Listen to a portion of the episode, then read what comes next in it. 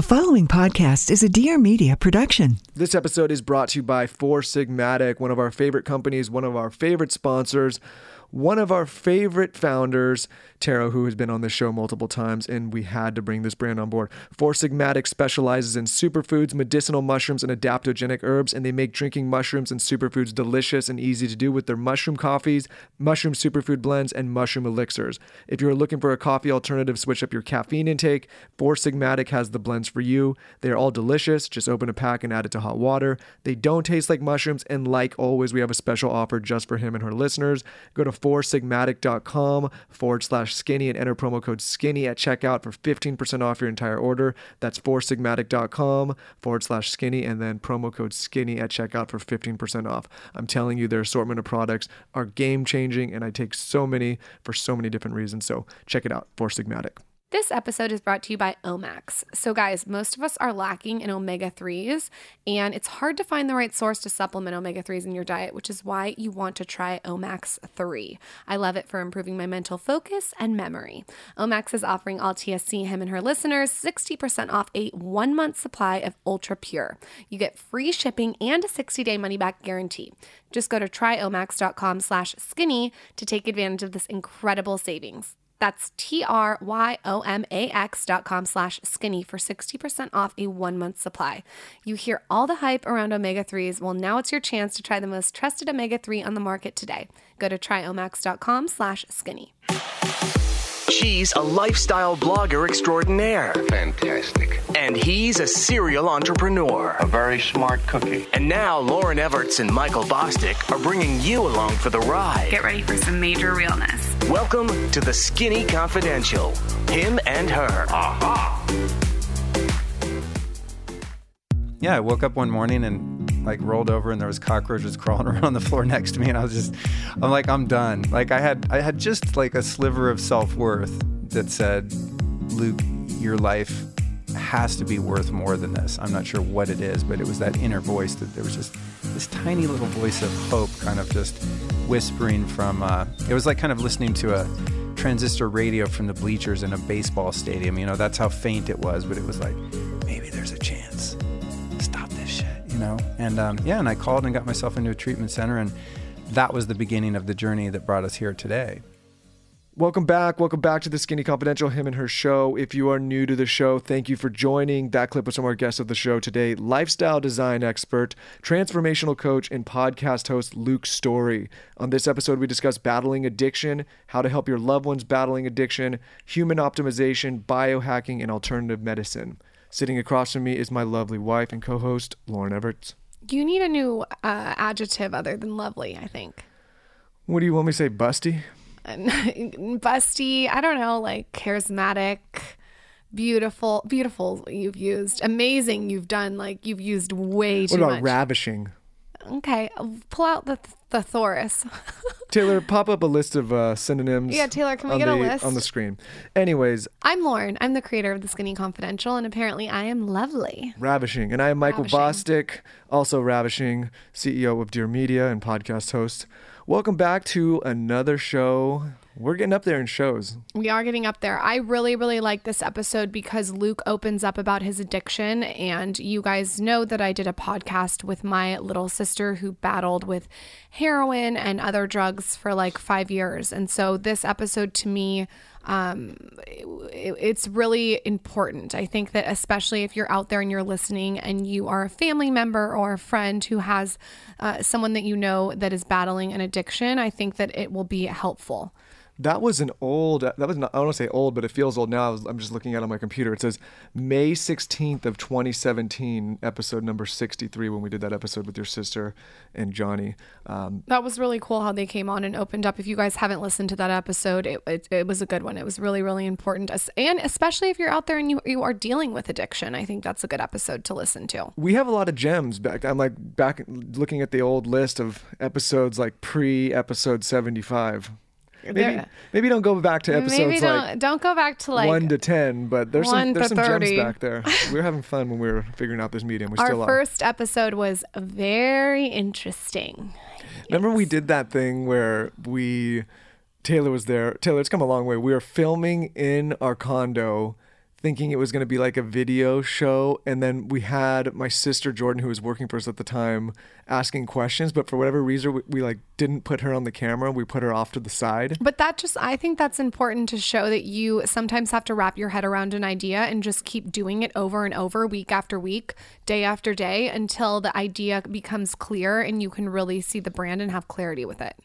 You know what's also crazy is Taylor, our producer, who many of you have known on this show as the Bare Naked Cucumber, Yikes. is still working for us. He is now one of the head producers of our podcast network, Dear Media.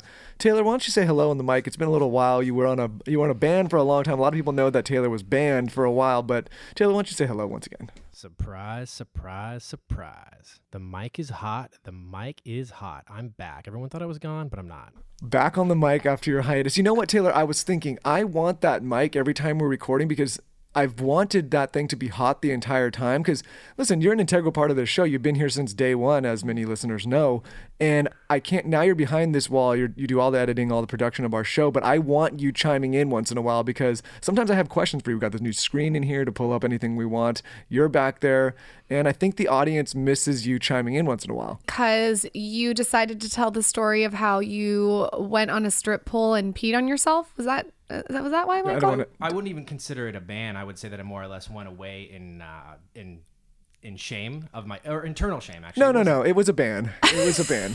Um, for sure, it was a ban. Taylor's back. He's hot. He's our producer. He's now at Dear Media, and he also has a new addition. It's a man bun. So uh, we're dealing with that. Anyways, for any of you guys that are interested in learning more about our producer Taylor, go back. There's a bunch of episodes. What are they titled, Michael? I'd say a good one to start with is number 42. What's that called? You know, 42 is a good one. Number 31 was a strong introduction to Taylor, but he's been around the whole time. So Taylor, Uh, Can you just tell us what one's called? What Mr. Piss Pants? Mr. Piss Pants Wild Ride is um, number 42. That's one that started leading into the band. But Okay, anyways, what about One Minute Man? Isn't there one One there's a- Minute Man? There's That one's my another one. Yeah, there's a lot of them. So, anyways, guys, Taylor will be back on the mic every once in a while. I really want recurring characters on this show, and I, I want to make sure that the that the audience doesn't forget the people that have been here with us since day one. With that, let's jump in to one of our more interesting conversations in a while.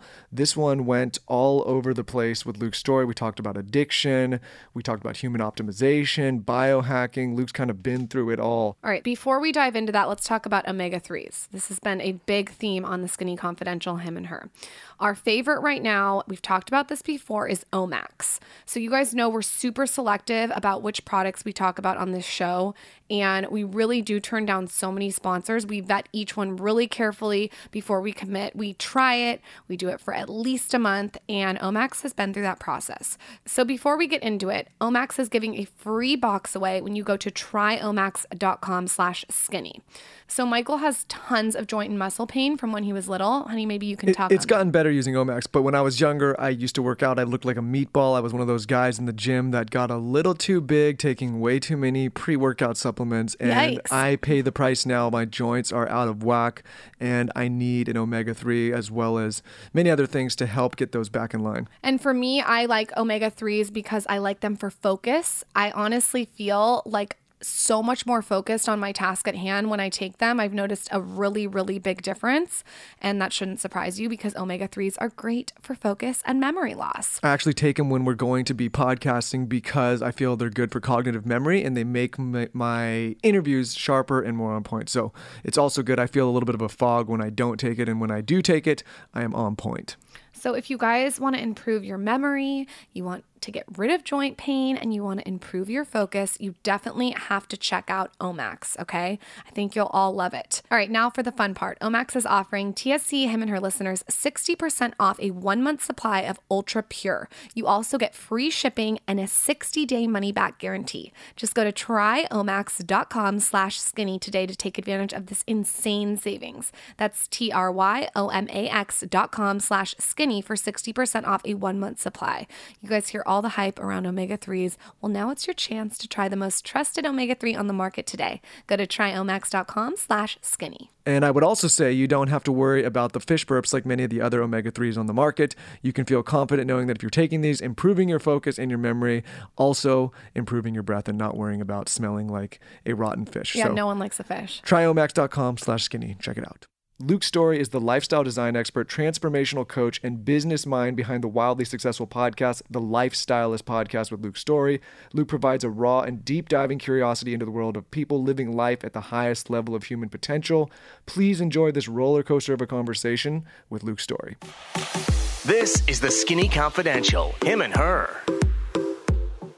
Podcasting's fun, huh? It's amazing. Yeah, it is Yeah. amazing. It's So like so many interesting people. yeah, and I just it's the shit that I would do for free anyway. That's exactly how we feel. Like when I first I started mine two years ago, and I was like, and I got some pretty big names right away in in the health field, and um, I felt like I was like gaming the system. I'm like, I get to sit down and have conversation with these people for free. I should be like paying them for a consultation Isn't or it something. crazy? Yeah, it's funny. I, I will say the same thing because, like, if I went into some, I don't know, CEO or editor or whoever and said, "Hey, listen, I need an hour of your time uninterrupted. I want to ask you anything I want to ask you, and you have to answer me in an authentic way," they'd be like, "Yeah, right," like, or book my assistant or no Yeah, way. yeah. But when you say, "Hey, do you want to come on the podcast and talk about all this?" They're like, "Yeah, come on in." You're like, you Totally. never have access to those people you didn't. And now we're talking to you. Yeah. Actually, you know who's been one of my favorites too is uh, John Gray, author of Men Are From Mars, Women Are From Venus. It's kind of like old school relationship guy that I, you know I was like I was aware of that book, but I didn't know that it had any validity. And I've had him on twice, and I've learned so much, like things that I've applied in my life a lot. Uh, like what? I would love to hear what you learned from that that author because I know exactly Yeah. who you're talking about. That book's iconic. Yeah, well, from John Gray, it's just like it's not politically correct at all, but he deals with hormones, right? And just, I mean, primarily deals in male female heterosexual relationships. I don't know how it would apply to relationships out of that, but I'm a heterosexual male, so it applies to me. And it's about learning how to manage your hormones while in relationship and understanding he's not so much like metaphysical in terms of like ooh masculine and feminine energy but masculine and feminine hormones and what behaviors and what habits in relationship cultivate the proper hormonal balance basically and the way that our brains are different and so if you have an understanding of the way your brain and hormones operate and those of your partner it makes a hell of a lot easier to get along Give us some eh, like specific examples of what you mean. Uh, for example, and these are things that I've I've noticed about myself, but was never never able to decode scientifically. So, I used to be in a relationship with a woman, and for example, we'd be out all day running around, and you know whatever we're going and like getting stuff for the house, grocery shopping, running errands, like having fun, being productive, and we'd come home, and I would just like have to get away from her. I just had to go be by myself. And when she, when she got home, she wanted to like talk about everything we did and like keep hanging out. Or she would be out all day doing her thing and then come home and want to tell me about her day, like right when I got home from doing my day. And I'm like, dude, like I can't, it would just be annoying. So she would feel like I didn't care about her and that I didn't want to hear about her day. So, for example, um, from John Gray's teachings, the issue there is that when men are out interacting in the world, we burn out our testosterone. And when we come home, we need what's called cave time. And that's you just need a little time by yourself, whether that's doing something productive or meditating or just, you know, being inward a little bit. He just watches the news, he says. You know, I don't know, I don't know what that, that would probably ruin my attitude. But you rebuild your testosterone, then you can come and be able to hold space. Playing video games, reading a book, just doing Yeah, something on your whatever. own. Yeah, Yeah, yeah, just yeah. kind of going into your cave, like Yeah. your man cave. Yeah. Yeah. I think I have masculine hormones though because I need cave time too. Well, we we- you know we all we all oscillate I think between the two. So that's so that's one. And then the other one is I mean this one has saved my life and in all female relationships whether platonic or not and that is when a woman wants to express what she's going through and express her feelings to just really be open and hold space and not try to fix them or solve them or say she's wrong and she should view it another way but literally just to be like mm hmm, wow is there anything else? Not not like placating. I mean earnestly like being need to do that more. compassionate and just shutting the f up and just listening and listening and listening until they're completely empty and they have nothing else to say and then you can like move on from there You know what? Though? Um, Michael. you know, the- are you guys a couple Yeah. oh, okay, married, okay. married. oh you are Okay. So you know the thing is, is that I think the natural state of being for a lot of us is like when I hear the problem, I'm gonna jump in and help fix it. Right. That's away, how we are. Right. And then you just want to like, okay, let's get to the solution, and then that get you know the intentions in the right place right like you want to be helpful and you want to solve a problem but it doesn't always work it ends up backfiring because you get frustrated right I, I get it no, it makes a lot of sense when Yeah. you say it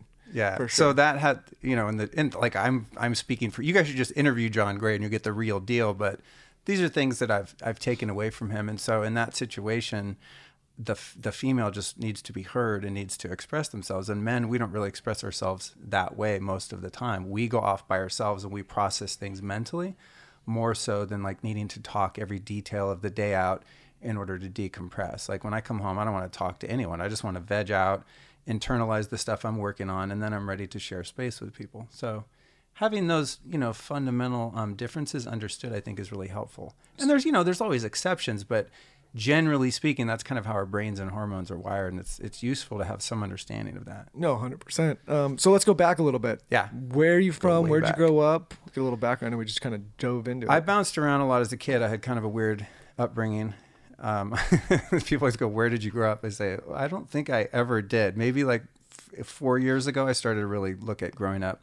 I lived in Northern California most of my childhood. I went to a weird sort of cult boarding school in Idaho for a couple of years because I was a a, a rowdy kid. What does rowdy away. mean? Oh, Rowdy is really into drugs and crime, and um, you know, as a result of trauma, just really acted out and was just wild and always kicked out of school and in trouble with the police. What was your drug of choice? stuff. Mm, depends on what year. The very first one was pot. Did they still call it that?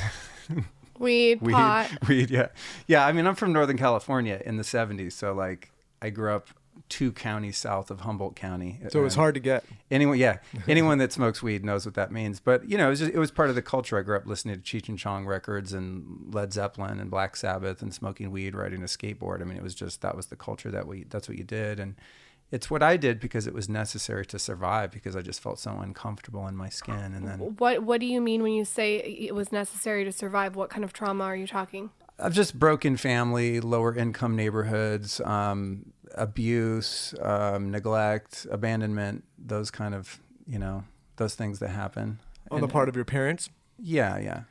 And so, okay, so how old were you when you first started dabbling with, with drugs and alcohol, or was there alcohol involved?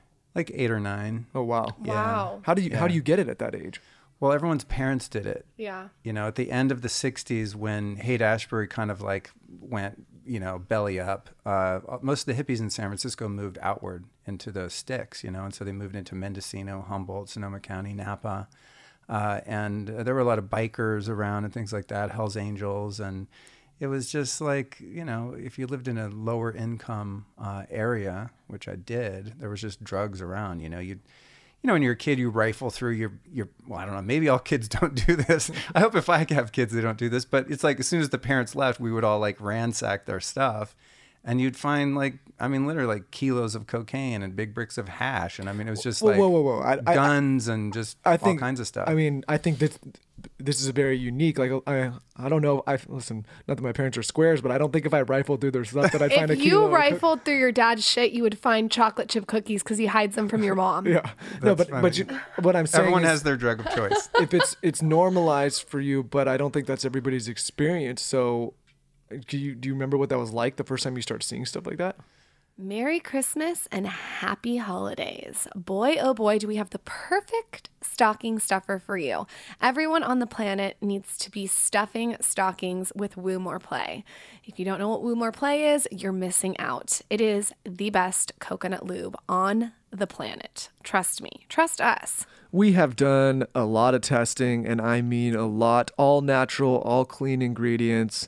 This is the gift that keeps on giving. Ladies, do the men in your life a favor. Get them some of this. They can use it alone with you. Get everybody in a better mood around the holidays. It's awesome because it has coconut oil, a little beeswax, some stevia, and even some vanilla essence. It kind of just makes everything taste and smell like a cupcake. Who doesn't want a cupcake? A Christmas cupcake. Put it in your boyfriend's stocking, surprise him. He'll love it. You could also use it alone, put it in your own stocking. The best thing about Woo is that you can put it in your bathroom and it's so incognito. So you can put it in someone's stocking and it doesn't look embarrassing at all. It's in this chic white matte bottle that you really do want next to your lip gloss. A lot of people ask, does the packaging come discreetly? And you know it does. We know how to keep a secret if you do too. So to try Woo, go to woomoreplay.com and use promo code him and her at checkout for 20% off. That's woomoreplay.com and use promo code him and her again for 20% off at checkout.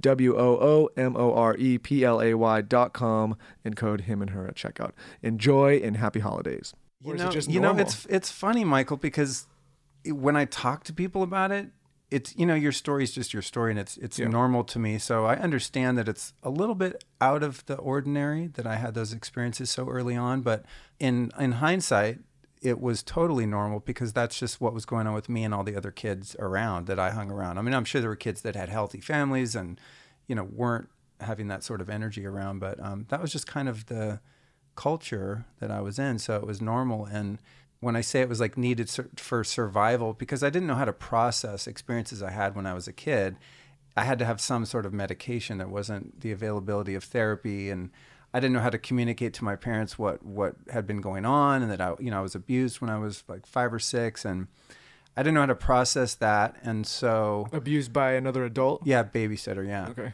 Yeah, just in school. At first grade, I'm like kicked out of school, fighting like just right away. Um, lighting fires, reading porno magazines, smoking cigarettes, just doing crazy stuff that most little kids, I guess, don't do. But that was just my reaction to not knowing how Just to not process. at that young of an age. Yeah, not knowing how to Like, process. Kids get into it, but eight, nine, ten. Usually later, I guess. Yeah. Yeah. So by the time I was 14, I got sent away to this boarding school because I was in trouble with the police, and they had to, you know, they had to do something with me, and my parents couldn't control me anymore. Um, the story does eventually have a happy ending. So uh, that's kind of earlier in life, and then I moved to Hollywood when I was 19. I've been here ever since. It's been what 30 years or something. And when I moved here, oh my God, you know, I started playing in bands and. Uh, that was 1989, and in the early 90s in Hollywood, it was pretty wild. I mean, I'm sure there is a wild side to it now that I just don't see because I'm all sparkly and sober and spiritual and stuff. And I'm sure there's a lot of weird Bioha- stuff. biohacking and studying hormones. I mean, we're looking at the Sunset Strip. I'm sure all that stuff still goes on, but to me, I'm just unaware of it. But it was like the early 90s. It was rock and roll in Hollywood, and it was gangster rap, and it was just a different world. that- Like what? I want specifics.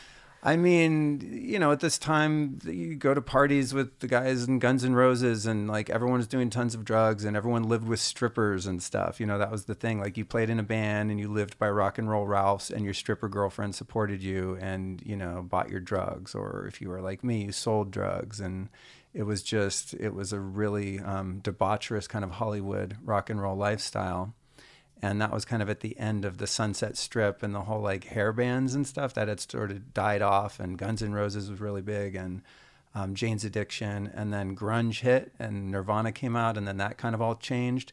But the drug ste- scene still remained, you know. And so I lived behind the Chinese theater, and I mean, again, you know, going back to environment. You're in the heart of it. Yeah, I was just right in the middle of it. And back then, that area was controlled by the 18th Street and white fence gangs, and there was just crack everywhere. And I mean, you just walk. We would play it. I played in bands and stuff, and you'd get out of the club, and you'd be, if you were walking with a guitar, you would get swamped by crack dealers because they knew if you had a guitar, you'd probably buy some crack. I always think of those times as like the most fun times, but, Well- but I, I never lived at those times. Well, there, but- there was a lot of fun. I mean, dude, when I'm in high school with band posters all over my wall, and then I moved to Hollywood, and those people become my friends, it's like, yeah, it was amazing, super fucking fun. those Yeah. are those were like my idols, right? Like if you Guns N' Roses back then, there was nothing cooler than Guns N' Roses. Very I mean, much besides so. maybe like if I met Metallica guys, which they're not the same, right? Like Metallica's cool and they had some parties, but like Guns N' Roses, like Axl Rose was like that was Yeah. the jam, especially if you're from Southern California. Yeah. Yeah, it was I mean it was a dream come true for me because I'm 19 and I don't have to answer to anyone, you know, and I just I think I got yeah, I got a job as a waiter. Started selling weed so that I could have enough money to buy weed because waiting didn't do that. And started playing in bands and hanging out with a bunch of musicians that were a lot older than me and many of whom I had been a fan of, you know, in high school and stuff like that. And so it was like the dream life and it was a lot of fun, but because of the addiction and things like that, you know, that tends to progress if you have a tendency toward that like I did. So And when does it come to a screeching halt? Like how do you comes to a screeching halt in uh, February 1997 when I was 26 years old, and I was um, I was strung out on heroin.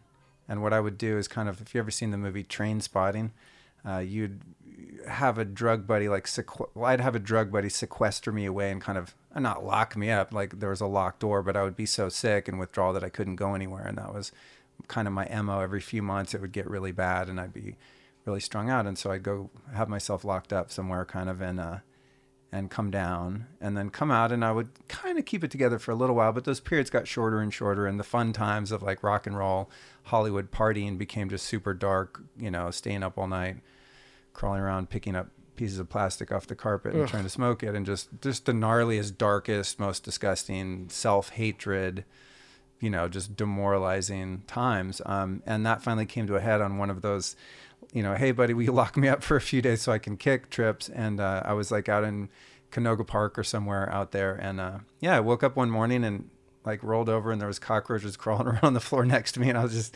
I'm like, I'm done. Like I had, I had just like a sliver of self worth that said, Luke, your life has to be worth more than this. I'm not sure what it is, but it was that inner voice that there was just this tiny little voice of hope, kind of just whispering from uh, it was like kind of listening to a transistor radio from the bleachers in a baseball stadium you know that's how faint it was but it was like maybe there's a chance. Stop this shit you know? And um, yeah and i called and got myself into a treatment center and that was the beginning of the journey that brought us here today. You know that that was really when i had like my first profound spiritual experience. Um, i'm in this treatment center and they're I'm asking them like, what what do I do? I'm freaking out. I mean, I'm in withdrawals. I'm just complete emotional basket case. And they're like, well, the way this works is you have to. Um, Or heroin, I've heard heroin withdrawals are like the worst kind of pain. uh, well, it's it is the worst because it's you're physically sick, but you're also just an emotional basket case.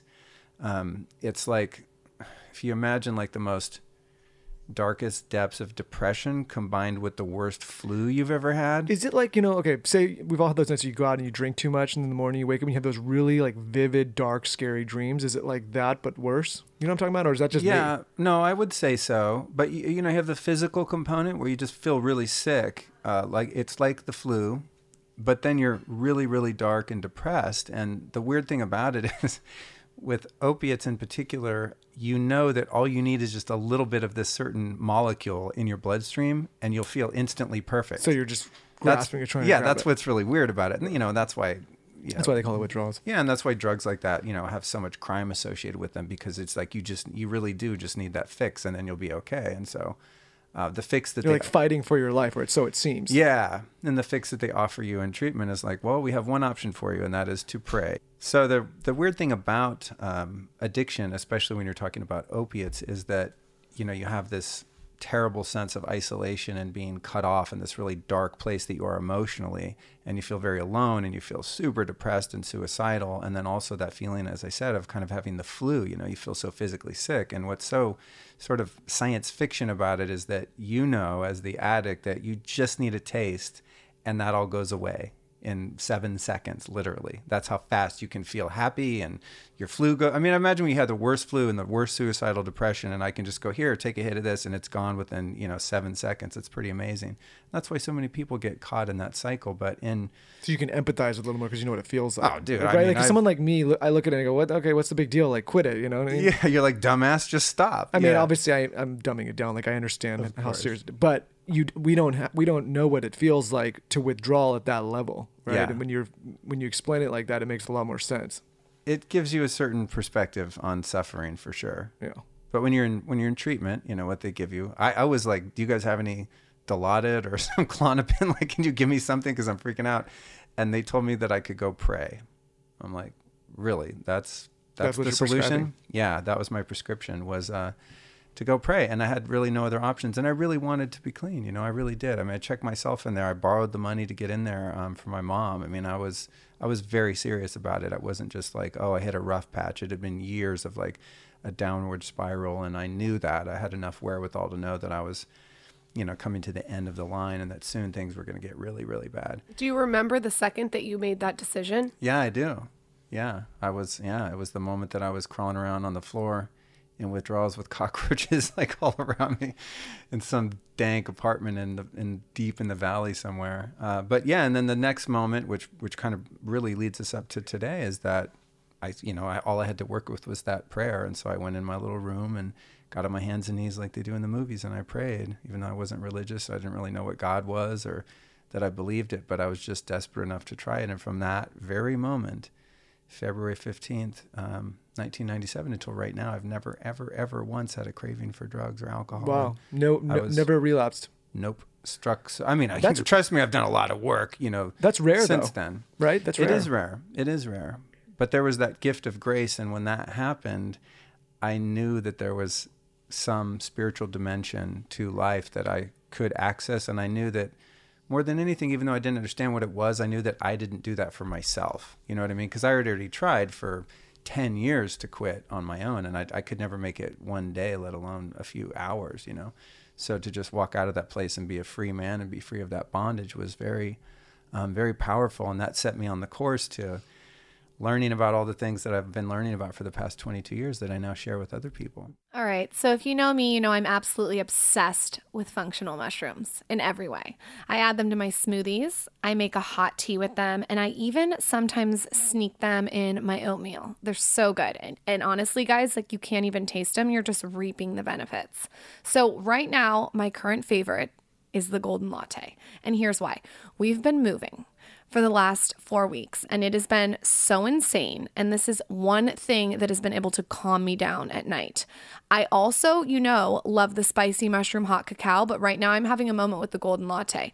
Everyone needs to try it. Do a little bit of almond milk, a little hot water, and put it in a mug and enjoy it in bed. It really satisfies your sweet tooth. And of course, all of these products are from one of our favorite sponsors, Four Sigmatic. Lauryn loves the products she just mentioned. I am currently having an affair with the Mushroom Focus Shots. They're their brand new product that just came out. I'm telling you these things.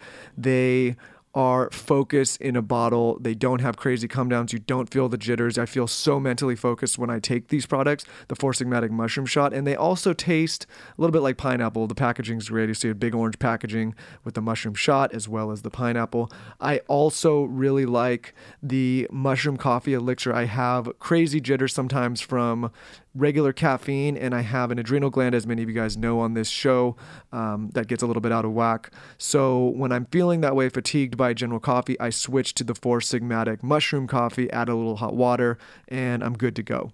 All right, but let's go back to the golden latte mushroom mix, okay? Four Sigmatic really nailed it with this one, and I want to specifically explain why, okay? So, what this one does is it supports beauty from within. It's dairy free, you guys, no milk in it. This is why I say to add a little almond milk if you want. You could even add a pinch of cinnamon. So, this is going to basically beautify you. It's a glow from within because there's turmeric in it and it's going to fight inflammation. So, we all know that turmeric is an amazing tool for fighting inflammation. So, to drink it in the golden latte every single night just makes a world of difference. For any of you guys that are skeptical, go back and listen to either one or both of the episodes that we've done with the founder of Four Sigmatic, Tero, on this show, talking about the benefits of mushrooms. If you don't believe us, believe him. He's built an amazing company and brand off of just mushrooms alone. So uh, to try it out, go to foursigmatic.com forward slash skinny and enter promo code skinny at checkout for 15% off your entire order. Again, that's foursigmatic.com slash skinny and then promo code skinny for 15% off your entire order. Before we jump into that, so if, Yeah. if someone is battling addiction or struggling and they're listening to this, what piece of advice would you would you offer them? Well, it's all about surrender, man. I mean, that's the thing is if you, you know, well, at first I'd say it depends on whether you're just someone who's dabbling and someone who might be like a heavy drinker. And then if you really apply your willpower, you find that you can control it or you can stop it altogether. Maybe you're someone you had a little rough patch, a breakup or a death in the family, and you went off the rails and started doing some blow with your buddies out at the bar. And, you know, then you can kind of pull it back together. That's one thing. But once you reach the point where it's controlling you and you can't control it and you identify within yourself that you're an addict or an alcoholic then um, i've known very few people that have um, have been so afflicted that have that have won over in single-handed combat. You know it takes recovery groups it takes 12 steps it takes going to treatment it takes help it takes community and it takes the love of other people and a sense of connection uh, with some kind of higher power, you know, some sort of um, spiritual practices and things like that. I, I every once in a while I meet someone that's like, "Yeah, I just stopped. I'm good," and I'm like, did, "What did you do?" And they go, "I just made a decision, and I'm going to stop that stuff." But that's so so rare. Everyone that I know, I mean, they've had to develop some sort of spiritual practice and definitely having support of other people. And in my case, I think what really helped in the beginning was that initial surrender of just going, okay, I can't fix this myself. I mean, at a core, core level, I was just out of options. And when you get to that place, that's a great, I mean, it's painful, but it's a great place because then you have somewhere to start. Then it's like, even if you're agnostic or atheist and you realize like you've got nowhere else to turn, you can't rely on your own resources, that kind of opens your mind to the idea that whatever these forces are um, in the universe that some people call God or spirit or nature or whatever it is might be able to help you. But most of us have to be pretty desperate to seek out something that's that intangible, you know, and unbelievable. I mean, when they told me the answer to this thing is spirituality, I was like, uh, what? Yeah. That seems like not very, um, you know, it's not something you can really hold on to. But when you're desperate enough, you're like, hey, okay. I mean, I always say like I would have went and joined the Hare Krishnas and sold, you know, books at the airport if that was if that's what it took. I, I didn't, you know, I wasn't arguing with the solutions. In other words, because I was so out of answers. When you left rehab, how did you continue to access that spirituality in the real world? Well, I got around other people. I got around other recovering addicts for sure. Number one, um, really got just involved in recovery, and I had to let go of all of my old friends that weren't on this new path that I was on. It was terrifying, and all my friends hated me, and you know thought that I had abandoned them, and I just had to kind of go out on my own. And I gave up my apartment. Uh, I started studying every form of meditation. I went to India on a spiritual pilgrimage. I started listening nonstop to like cassette tape programs by every spiritual teacher, self help guru, reading spiritual literature, um, praying, even though I didn't really believe that it was doing anything. I just kept doing it and doing it and doing it until I started to establish a connection. Who had the most impact on you out of all those gurus and self help books, coaches? You know, it's tough to say. I mean, I would say generally, this is a difficult one to kind of dance around, but I would say as a general teaching, the teaching of the 12 steps was the thing that really gave me a foundation. And I think that can kind of look for, look different to different people depending on what your issue is, but just as a basic foundation of spiritual principles that have to do with being honest with yourself. Uh, they have to do with coming to believe in a higher power, for righting the wrongs that you've done to other people, for learning how to pray, meditate, learn how to be of service, um, being less selfish, just some of those basic, being an honest person. you know what I mean? Some of the things that come natural to people that maybe haven't had those kind of dark um, experiences in their life and had a good upbringing. You're like, yeah, duh, of course, that's just how you live life. You're a good person. But for most people that are addicts or alcoholics, they really lose their morality if they ever had any. You know, you sell yourself out and you sell your soul because because you have to. So that was the foundation. But then, you know, Wayne Dyer and um, Eckhart Tolle and um, Byron Katie, as I mentioned before, and oh God, uh, there was this one guy, Stuart Wilde, that I used to listen to a lot, who was this British guy. And uh, I mean, reading um, spiritual texts about all the different gurus in India and all of that kind of stuff. Just anything and everything that was about getting in touch with your spiritual self and finding some sort of access to God. You know, for me, it was never really in secu- um, in, in traditional religion. It wasn't really, you know, I didn't go to church or anything like that. But I also wasn't closed to it either. There was a great writer, Emmett Fox, who was a Christian scientist. Oh, yeah, that was one of the first ones, really. Um, he wrote a number of different books that were sort of uh, interpretations of biblical writings. And one of the most profound is called Sermon on the Mount. And I remember someone gave me that book and I didn't I didn't even know enough about the Bible that that was a Bible. I didn't know Sermon on the Mount was like a Bible thing or a Christian thing. I just was like, oh, cool, a spiritual book. Yeah, I'll start reading it. And then I open it up, and it was like, and Christ says this and that. I was like, whoa, whoa, whoa, hang on. And my friend said, just use the word spirit or whatever. Don't get caught up on like the fact that it says Jesus or Christ. Don't freak out. And I wasn't even against that. It just was a little harder for me than some of you know. You just didn't have that upbringing. Yeah, and you know, in the Eastern philosophies and the gurus in India and all that stuff, and uh, sort of mysticism of the East, for some reason, was more accessible to me. That seemed much more attainable, I think, because it wasn't tainted by some of the hypocrisy that I saw when I was a kid and kind of turning against religion in a rebellious way. But I did get a lot from Emmett Fox. He's one of my favorite writers, a brilliant writer, and he was almost anti-religious in a sense. What he would do is kind of discredit all of the dogma in religion and he would really just take out, um, extrapolate the teachings of Jesus, this the person. lessons. Yeah, exactly what the guy said. And like, no, this is what it means. Like all of the parable and all the metaphor, he would just throw that away. I mean, I think that's the real. I mean, I'll get in trouble because I'm, I'm also not religious, but I think that's like the real value in that stuff, right? Like, the, there's a lot of great teachings and lessons in those in those those works, right? Like, just I think sometimes people get thrown off by the the other side of it, which they think maybe the spiritual side of it, but the lessons in there are like great morality lessons, right? Totally. So we've been talking a lot about addiction from the an addict's perspective, but for, so let let me ask you this: for somebody, maybe they're they have a loved one or a friend or a family member that's that's going through something like this. What do you think some of the biggest mistakes are? Because we, you know, we've had family members that have gone through addiction, gone through recovery. What do you think some of the biggest mistakes are from family members or friends when they're trying to help a loved one? This is such, I swear, it's like addiction and alcoholism is such a gnarly disorder or disease, whatever it is, because unlike other diseases that mostly just affect the person who has It's, it. so many people are affected. Yeah. I mean, remember that show, um, Intervention? Yeah.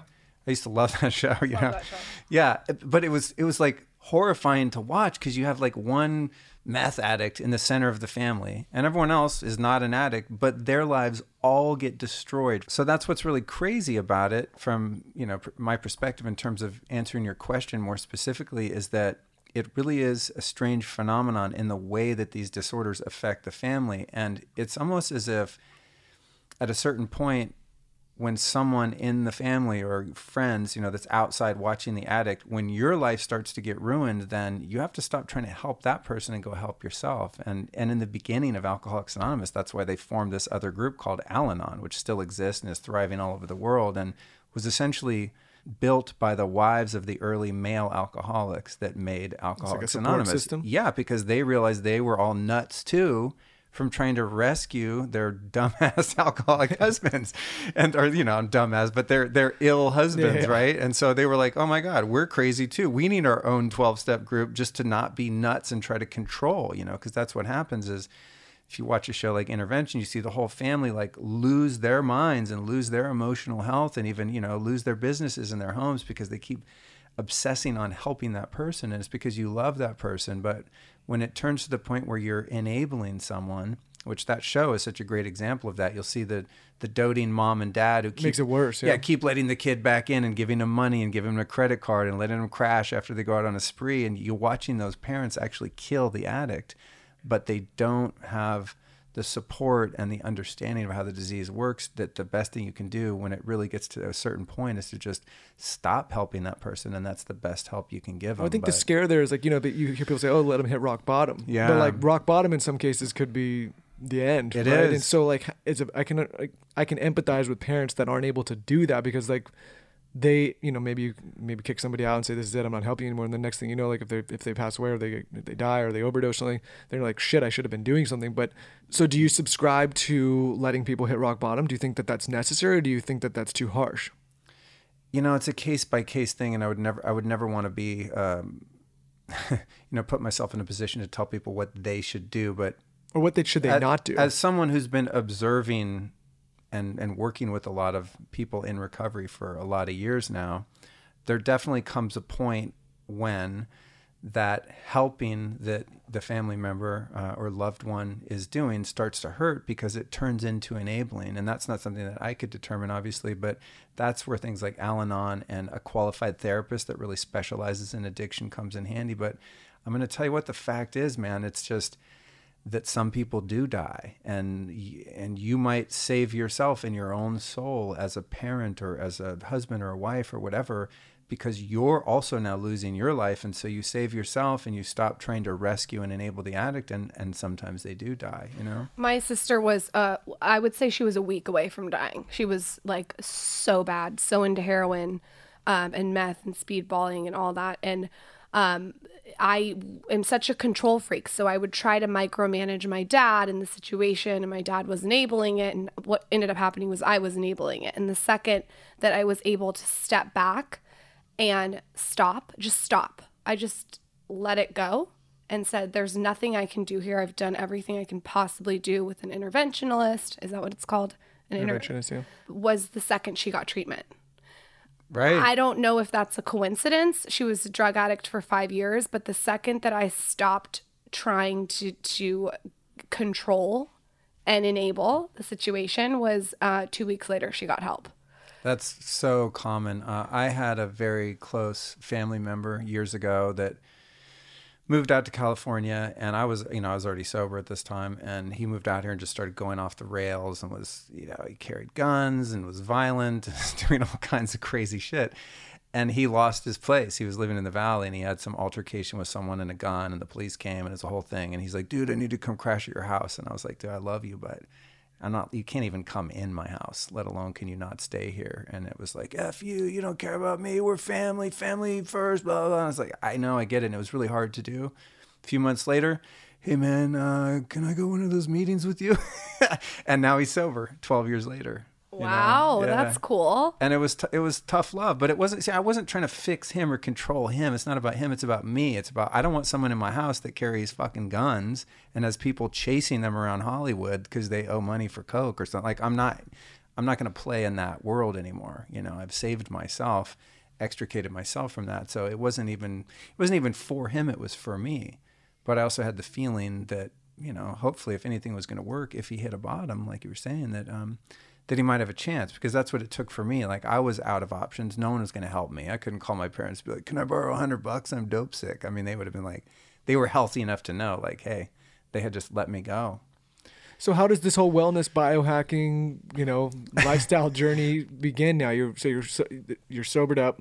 Yeah. out. Like how do you start getting into all this stuff? We were That's talking the about- stuff I like talking about. You know, Yeah, yeah. The early. St- I mean, I don't have any regrets. It's just the story is the story. But it's like God. There's been 22 years of just amazing, beautiful life experience. You know, that's come as a result of that. But then again, I don't think I would have had the um, motivation to seek out the things that I have with such dedication and, quite frankly, obsessiveness in many cases. You know, so. everything was just going smoothly. I don't know if you'd be doing what you're doing. Yeah, most people that really go deep into spirituality and also, you know, and really um, exploring health in the ways that I do, I think is usually because they've had some kind of chronic disease or some sort of breakdown and they just need answers. And that's what it was for me. But in the beginning, in addition to the spiritual practices and teachers and things that we discussed, what I started to realize was that my body was really toxic. And so that began my health journey. And in the beginning, it was doing, you know, a lot of fasting and juicing and infrared saunas and colonics and the things that were sort of in vogue in natural health and wellness practices in the late 90s. That was kind of the early stuff. And then uh, as I started to get a healthier body and a healthier mind, then it got more into the yoga and the meditation. And then bringing us up to kind of where we are now is just learning everything about herbalism and supplementation and biohacking. And I mean, now it's like, God, in any given day, I probably have 20 different random, you know, things that I have going on just that I'm experimenting with in ways that you can keep your body healthy and vibrant. But it's really just, you know, the physical stuff is kind of fun and novel, and it's just interesting to see how much energy you have and how clear you can be and uh, how healthy you can feel. But really, the purpose of that for me is so that I can achieve my mission, which is to be of service and to help other people and to alleviate suffering in the ways that I've managed to alleviate it for myself.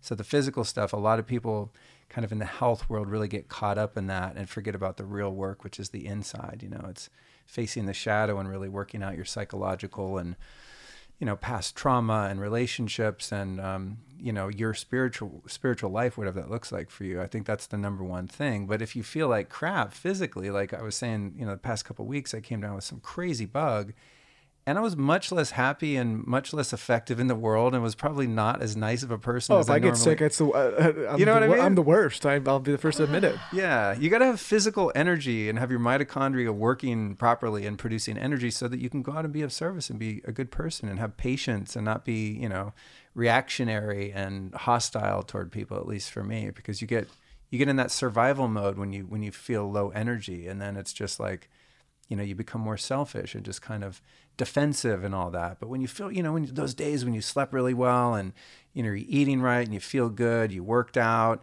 it's like you're just happier your neurotransmitters your hormones all that stuff is just firing right Out of everything, all the trends that you've done, all the different things, all the wellness things, what's been the most effective?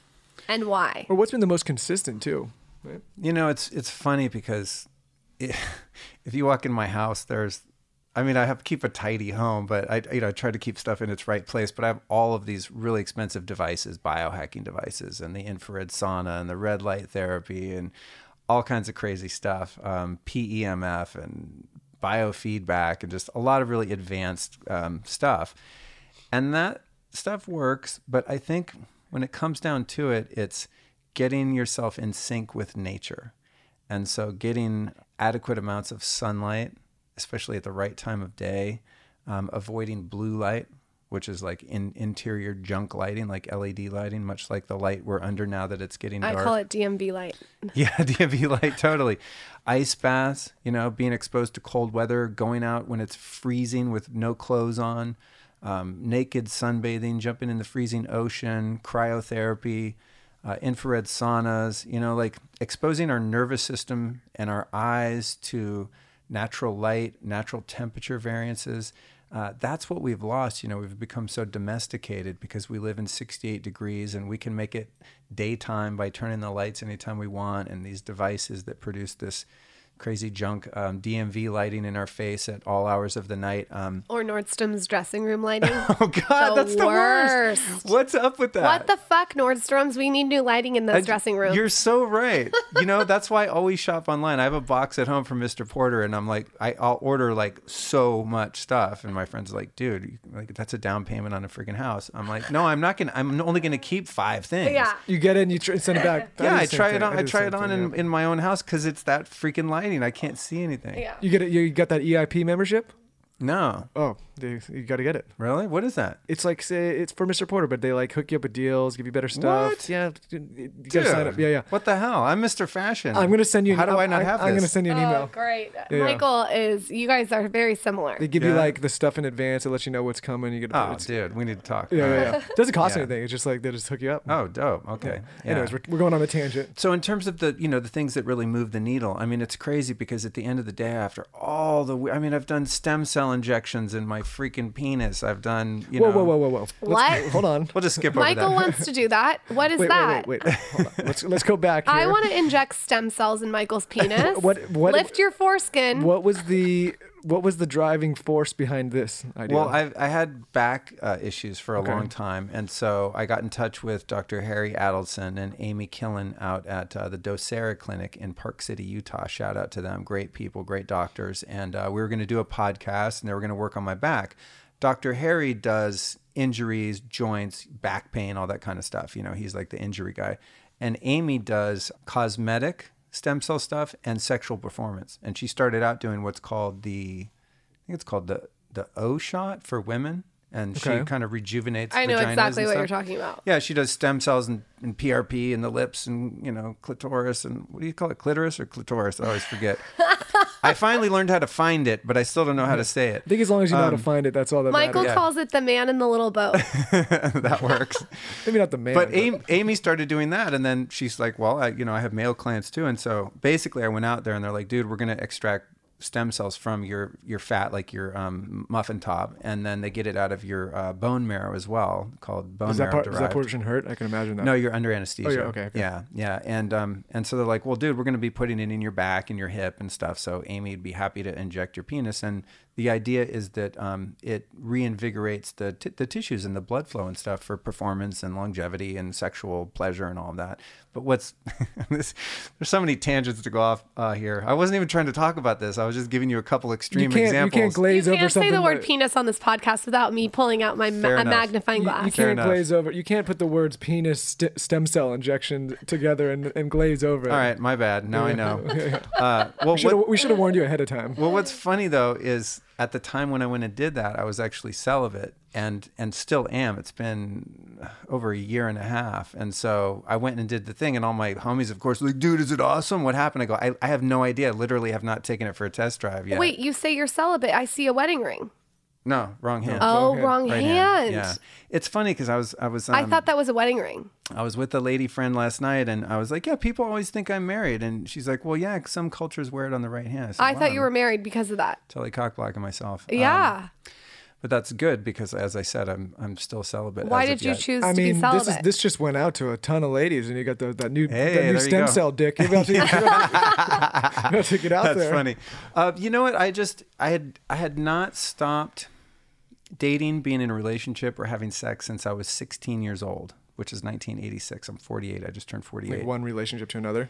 I mean, not necessarily. There are periods where I was single for years and just dated a lot and had fun. I was having a career and living in Hollywood and doing my thing. But I felt at a certain point that I wanted to have a deeper, more meaningful type of relationship. And I had failed to be able to really do that to my own satisfaction and was repeating some patterns that weren't really serving me. And I was ending up in situations that I wasn't happy with. And so um, my solution to that was just to like stop and totally step back from the whole thing and just for the first time ever really in my adult life just really work on myself. And so i just went inward and did tons of reading and writing and journaling and just exploring I think it's really smart. those patterns. Well it's been amazing because now i just i just started dating um, about a month ago or so. And it's been amazing. I'm a, I'm a completely different person you know from how i used to be. I was very sort of free spirited you know? It's kind of like if it feels good do it whatever like fuck it don't overthink it. I mean that was always my attitude and that works for a certain depth of relationship but if you want like a real true bond i don't know that that's necessarily the best method by which to achieve that so.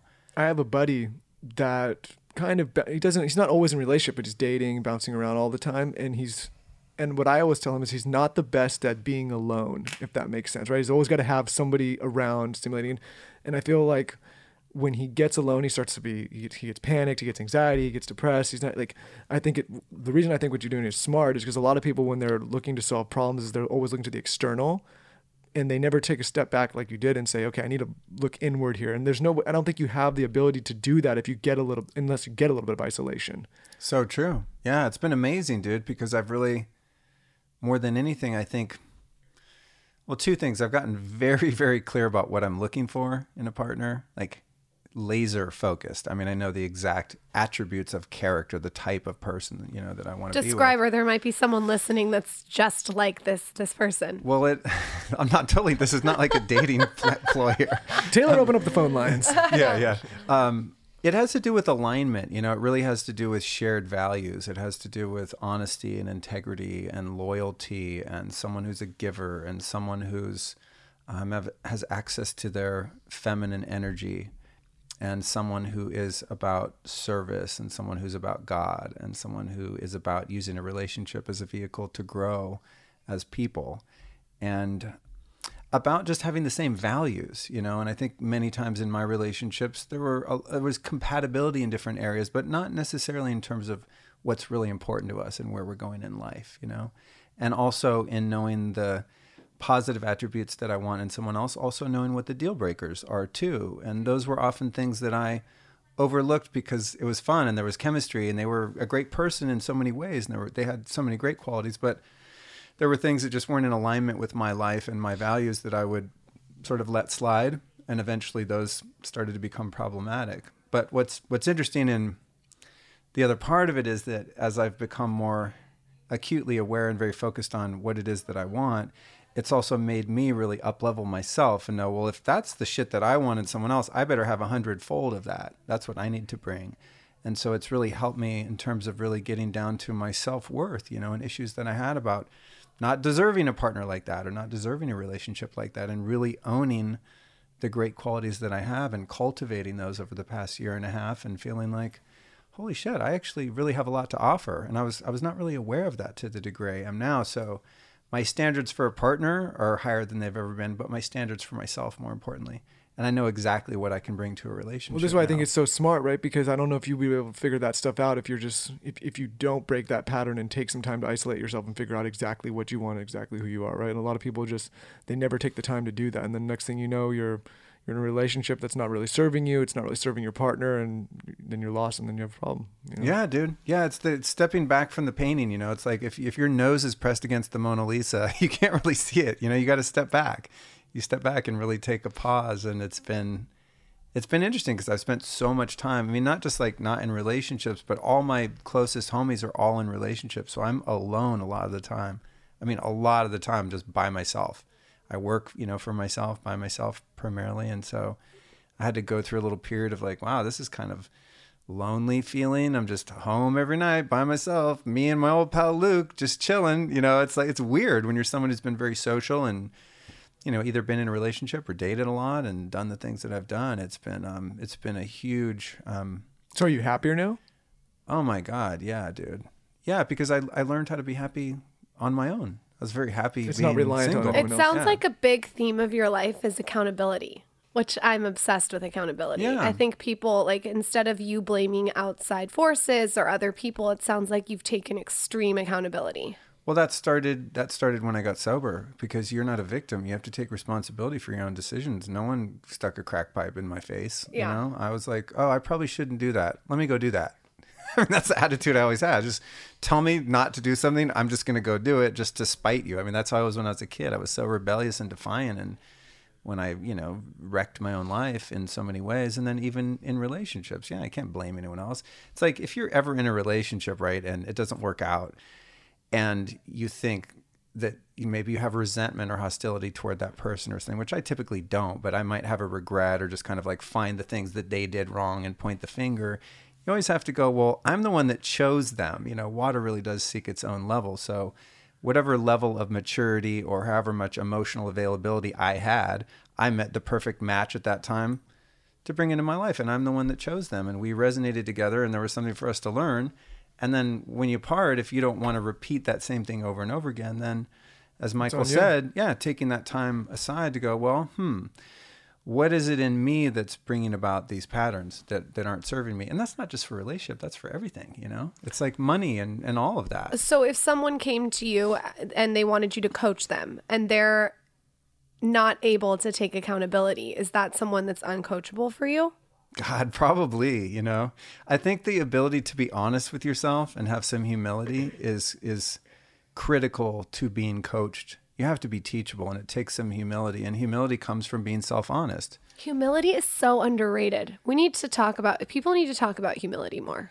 You know what? It's such a becoming quality. well, you're talking to one of the most humble guys in Hollywood at the moment. No, I'm just kidding.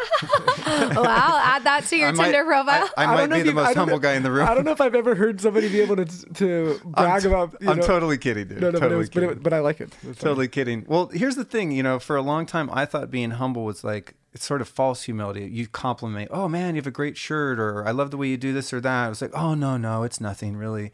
It's a false humility, you know. Humility is not just that you don't think too highly of yourself. It's that you don't think about yourself so much at all, you know. And it's also for me, the humility that I work on is not so much like, oh, I make sure that I don't feel superior to other people and like be conceited or something. It's more like humility is accepting my gifts and actually celebrating those and not hiding, not staying small. To me, humility is being just the right size.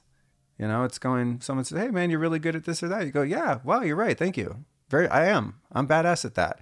And there's also this other shit over here that I really suck at that I'm working on, that I'm getting better at. You know, it's having that sense of balance.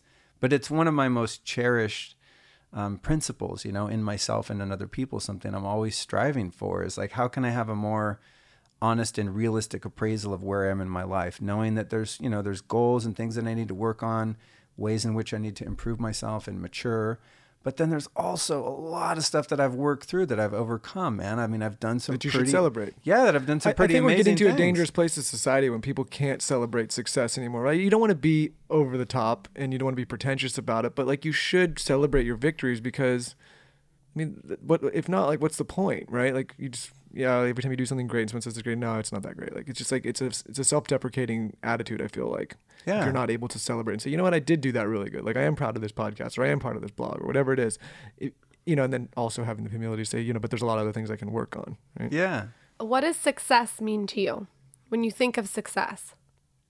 I think success to me is really having an understanding of who you are, you know, who you truly are, of being able to identify yourself as spirit and know what your role is here, you know, to know who you are, why you were born, what your purpose is here, and to be doing your best to live that purpose. It sounds like it seems like to me, and tell me if I'm wrong, but it seems like that meditation has been a huge, huge help in you getting to the space Is that true? Oh my God. Yeah. Well, that brings us back before we got diverted by me leaking the penis stem cell treatment, which is like not even the weirdest thing I've done either. So it's What's funny. the, well now you really quickly have to I- tell us what did- weirdest didn't thing I you've read? done. I read something. I was looking you up earlier. I read something like you ate some like frog venom or something or toad venom. Well, yeah, it's called Kambo frog. It's a um, South American sort of um, shaman medicine type deal. Is that when they say like lick the toad? No, that's different. That's different, okay. Yeah, that's a um, that's a, uh Psychedelic, psychedelic, kind yeah. of thing. Yeah, no, I didn't do that. uh, Weirdly, I haven't tried that. Uh, Kambo frog is where they burn your skin with a little stick, like a little piece of um, bamboo, uh, to open your lymphatic system, and then they put this poison excretion that comes out of the com. They call it. People say cambo, but it's combo frog. K A M B O. And what they do is they they irritate the frog and they kind of spread eagle it with string and then they scratch it and they make this poison excrete from their skin. They dry it out, turn it into a powder. You have a ritual in which they burn your skin and open up your lymphatic system, but not your blood system because if it gets in your blood, it could Yeah, kill you. yeah. So they rub this poison in these little five to seven holes, either behind your neck or I did mine like on my arm and my upper arm.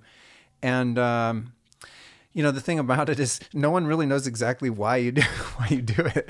You know, it's just it's what they do before they go out on hunts in the Amazon. And I can tell you subjectively, I don't know what it did scientifically, but I was like freaking Jason Bourne for two weeks. I mean, my mind was like. I mean, just my vision was incredibly clear. I was hyper alert. It was like the ultimate smart drug or the ultimate nootropic. I was so focused. But subjectively, when you have it done, it's done in ceremony, kind of like an ayahuasca type thing, but it's not psychoactive at all. But it makes you so, so sick. Um, there's purging, everyone's throwing up in buckets, people are running to the bathroom, crapping their pants. Uh, I did not throw up, but I did almost lose one in my drawers. But I, I thankfully made it to the bathroom. But Kambo frog, yeah, that was that was one of the weirder things, and just you know doing float tanks, um, sensory deprivation. Float tanks is not nearly as strange as Um, opening your no. lymphatic or what is it? Your I'm obsessed Yeah. with the lymphatic system, so that sounds interesting. but you can't Yeah, like fl- yeah. float tanks. That makes you know go in there, get some sensory deprivation, go- they can meditate a little bit. But that's a lot different than putting venom into your skin with That's from a true. frog. Uh, when That's you're true. asleep tonight, I'm going to inject your penis with frog venom. Oh my god, Do you wanna- that would be a very painful situation. Yeah, I don't think that's. I don't think anyone Lead would with win. fear. But, but to, to you know to bring it back around to your question about meditation, um, as I was saying earlier, despite all of the kind of outlandish and experimental things that I do and have done, just because it's fun and interesting to like do different things to your body. I think the body as a as a vehicle is just a really interesting sort of meat suit supercomputer. I mean, the brain, the body, they're just fucking bizarre. And there's so many different things you can do to sort of work with the energy of the body. But as I was saying earlier, all of the bodily practices really just serve the purpose of having a strong and stable and healthy energetic vessel so that you can do the real work, which is going into the metaphysical, you know, the meditation. And for me, if you had to break it down, as we were saying earlier, like what are the things that really work if someone wants to get healthier or get more in touch with who they really are? You know, the sun, the cold water exposure, the saunas, all the stuff that I mentioned earlier, which is just about being in alignment with nature. Well, in terms of reaching your spiritual potential, it's about developing a witness perspective. In other words, having the visceral experience that your thoughts and your feelings are not who you are and that those are phenomenon that happen as you live your life and that you in fact are a spirit or a soul that's inhabiting the body that's observing that whole thing. And you can get that kind of as an intellectual concept when you hear it said or maybe you have an epiphany now and then but when you really have a deep practice of meditation where you've been trained and you, know you have a very specific way that you do it. You have not that there's a right or wrong way but more so than just oh i have a little app on my phone it relaxes me for 10 minutes but like you That's know me. I actually have an app on my phone that relaxes great. me for 10 minutes. Headspace. i do too it's Okay. great I, I do it all like trust me but you know I prac like I've practiced Vedic meditation now for a number of years, and that's a very traditional um, Indian style of meditation with a mantra. What do you do? Like TM. You don't do anything. No, you uh, you have a mantra. Okay. You're given a mantra by your teacher. Okay. And the mantra is a Sanskrit word or sound. You could you don't share your mantra. It's part of the tradition. Michelle from Cosmo does this. Yeah, it's a TM is Yes. a similar Okay. lineage. Yeah. Um, and so the idea, and, and even in you know in Buddhist mindfulness meditation, same idea. You're following your breath. What you're doing is you're you're you're you're repeating the mantra or following your breath to distract the mind so that you can disassociate from the mind and be with who and what you really are, which is a spirit who's watching the mind. So a way you can do it, for example, I mean, we could do we could have the experience right now. You could say. And if anyone's listening, maybe not if you're driving, but just stop for a second and say to yourself inside, I wonder what my next thought is going to be. And you'll wait. And the thought that just came for me is like, dude, that's too much dead air on a podcast. Start talking again. But I saw that voice say that before I actually verbalized. So there's a me, and then there's a me watching the me. You see what I mean? It's so almost like your ego. Not It your is. ego, but a ego in general. I always Yeah. envision it as even weird as it sounds. It's like you know, like in the cartoon. I mean, when I'm meditating, if I and I do it, um, not as much as I should, but I'm getting more into it. Like you know, like when you see the cartoon and like the spirit like dies out of a little body and then steps back and it's like looking down. Like that's how I feel about looking at my own mind. Right? Like you're like watching it from above. Exactly. It's weird. I know it's weird to say it out loud, but That's not weird at all, dude. That's, I mean, when you get to that sweet spot in meditation or whatever practice takes you there. I mean, for some people, it is a float tank or it is a, you know, a mindfulness app. It, it doesn't really matter. The point that I'm trying to make is that it's just a fact. It's a fundamental fact that we are not a body. We are not a mind. We are not the thoughts that our mind has. We are not our emotions, our sensations, our feelings. We're the one experiencing those things, right? However, most of us, and this was true for the early part of my life, really believe the things our mind tell us tells us, and we we uh, are reacting to the feelings and emotions that we experience throughout the day. And when somebody gets close to our car, we feel like, oh, we should kill them now, and a bill comes in the mail or the letter from the IRS, and we feel like we're going to die. Um, you know, the the talk with your spouse, and they want to get divorced. You know, those things that we experience that are just part of normal life are experienced in a totally different way when you've developed the practice of realizing that you're the one watching these things happen. And it starts out where you're just experiencing that during meditation, as you described. You're the little ghost who's floated out of your body and you're looking down on yourself. Then you have to ask, who's the one watching? When I just said, what's my next thought going to be? Who's the one watching the next thought? It's not the thought. Do you see what I'm saying? I'm not trying to get crazy and esoteric here. It's, it's just the way it works. But what the real beauty is in any type of prayer practice or meditative practice or living a life of contemplation is that when you get up from your meditation cushion or wherever you do it, mine happens to be a, a, sofa where I meditate every day, is when you get up, is that you can keep that perspective going. You know, the more you practice and the longer you practice. So even as I'm sitting here with you two, I know my personality's in the room, my ego's in the room. I know that I want to sound relatively coherent and smart and be a popular guest and have you guys like me and all those normal human things are present but there's also my spiritual self that's just kind of watching this whole three-way conversation transpire. And i'm not doing anything special. I'm just keeping my meditative practice alive even though we're right here. And so if i go out and the valet guy has scratched my car i'm much less likely to have a hissy fit about it. Or if i you know, go pick up my dog from the groomer and they didn't do it, It the way you like I a want. steady or- calm. Or like if Yeah. you're moving from San Diego to LA and you're my husband and need to meditate on the couch tomorrow. yeah, yeah. yeah. But you, you see what I'm saying? So it's like the the sweet part of meditation is not just when you're doing it; it's the effect that it has on your life. And so, you know, going back to like the addiction piece, you know, it's like, yeah, I had that one moment where I was struck by God. I mean, there's just no other way to say it. It was just like Moses came in the room or whatever, and just like, boom, you're free. And I have been free. But if I hadn't learned to meditate, then when the divorces happen, when the breakups, when the deaths, when the illness, when the taxes, when the career fails, when the business partnership breaks up, when those things happen, because they're going to, um, that's when a guy like me doesn't have to go, well, this hurts. I better do heroin, you know? Yeah.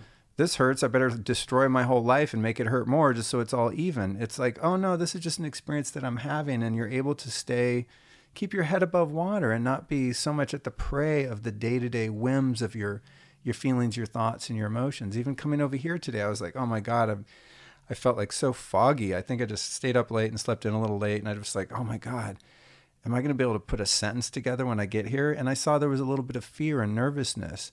but I observed that. I wasn't caught up in that. I just went, okay, cool. So maybe I'm not 100%. Like, who, whatever. Well, you've put some some uh, sentences together today, and uh, Oh, good. You're a wildly interesting dude. We got to we got to talk again. Where where can everybody find you? When you get the podcast, where else? I've got the Lifestylist podcast, which has been a huge gift, as we were talking about Yeah. earlier, just to be able to get time with so many fantastic people. It's um, it's an incredible experience to be able to do that. All the people that I would probably pay to talk to come Yep. talk to me for free, you know, and uh, and I get to explore all things, you know, physical health and and spirituality. So that's kind of you know my main content channel, and then I also speak at a lot of events and do workshops and things like that. Um, and you can find out everything I'm doing at lukestorey.com.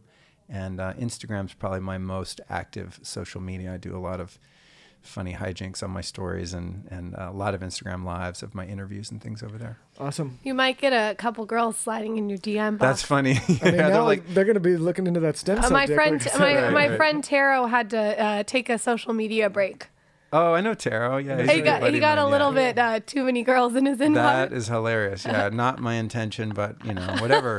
I'm But what if it, if it happens? It I'm happens. open to whatever the universe presents. You know.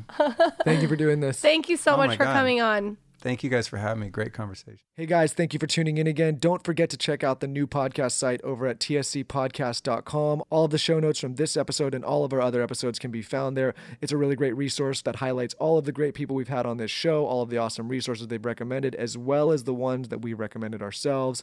Really easy to find stuff on that site. It also has a section for new listeners trying to get caught up to speed, so check it out at tscpodcast.com. And for those of you that just want to check out the Instagram, just check us out on Instagram at TSC Podcast. We will be back. This episode was brought to you by Four Sigmatic, one of our favorite companies, one of our favorite sponsors, one of our favorite founders, Tero, who has been on the show multiple times, and we had to bring this brand on board. Four Sigmatic specializes in superfoods, medicinal mushrooms, and adaptogenic herbs, and they make drinking mushrooms and superfoods delicious and easy to do with their mushroom coffees, mushroom superfood blends, and mushroom elixirs. If you're looking for a coffee alternative, switch up your caffeine intake.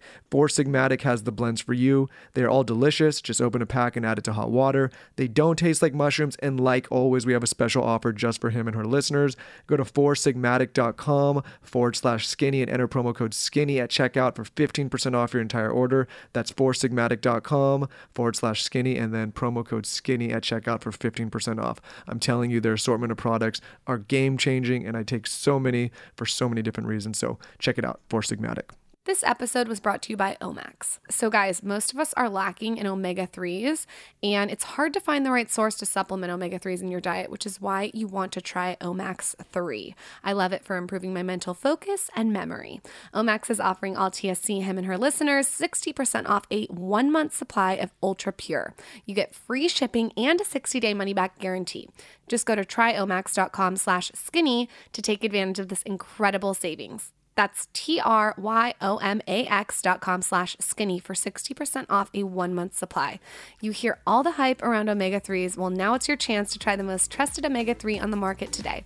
Go to tryomax.com slash skinny.